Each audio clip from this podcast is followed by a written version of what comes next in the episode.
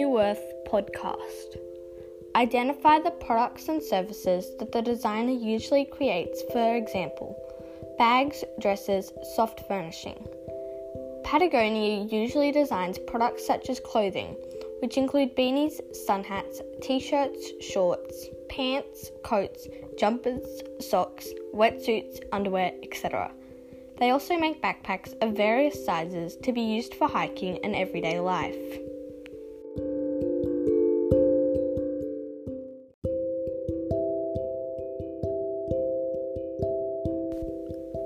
Describe the kinds of materials, tools, and processes that the designer uses. The materials that Patagonia uses are eco friendly and recycled. They use materials that, if not reused, would end up in landfill, such as materials they call Refibra Lyocell. It is made up of 80% wood scraps and about 20% cotton scraps, which helps decrease the amount of cotton scraps from hundreds of factories ending up in landfill. Another step they are taking towards helping the environment is for their down jackets. Instead of killing more birds to collect their feathers, they reuse the feathers from beds, pillows, and jackets. To reduce the impact on the environment, Patagonia buys their cotton from farms that don't use synthetic fertilizer, as it harms the land on which the cotton grows.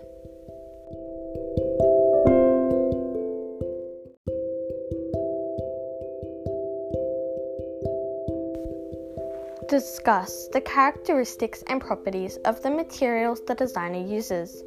Refer to the advantages and disadvantages of using the material. Cotton is soft, lightweight, and absorbent, which makes it a perfect material for clothing, especially clothing designed for the outdoors. It is also comfortable to wear and can withstand heat, as it is very breathable.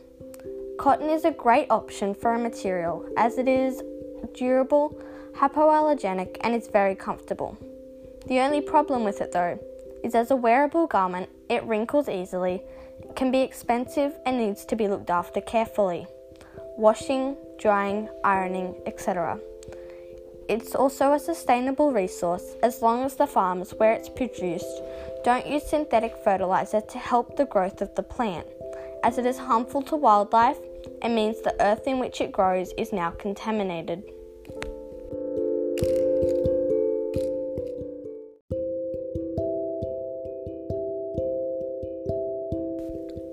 Describe three of the products designed.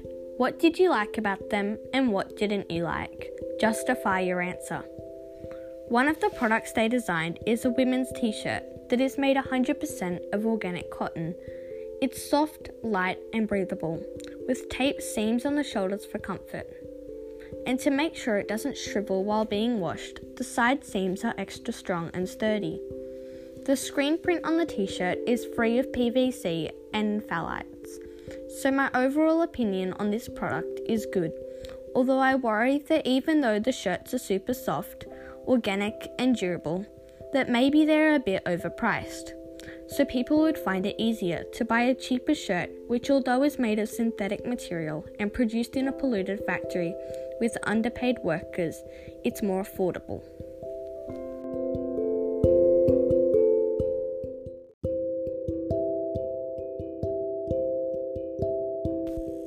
Another product by Patagonia is the Frisbee. It's perfect for having a bit of fun with family and friends.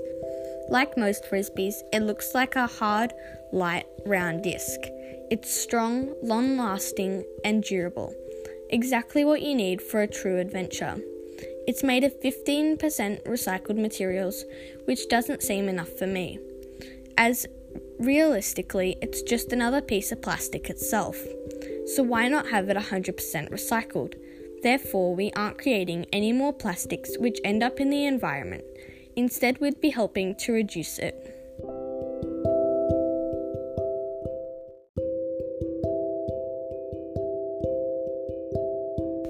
The last product I'm going to look at is one of the down sleeping bags.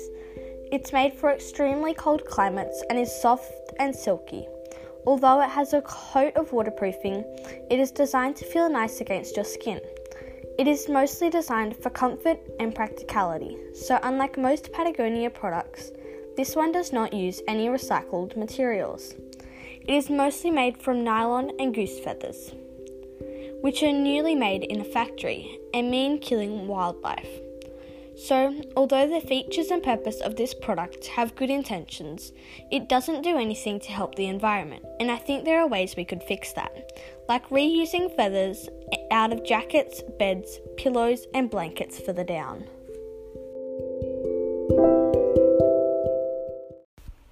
Thank you for listening.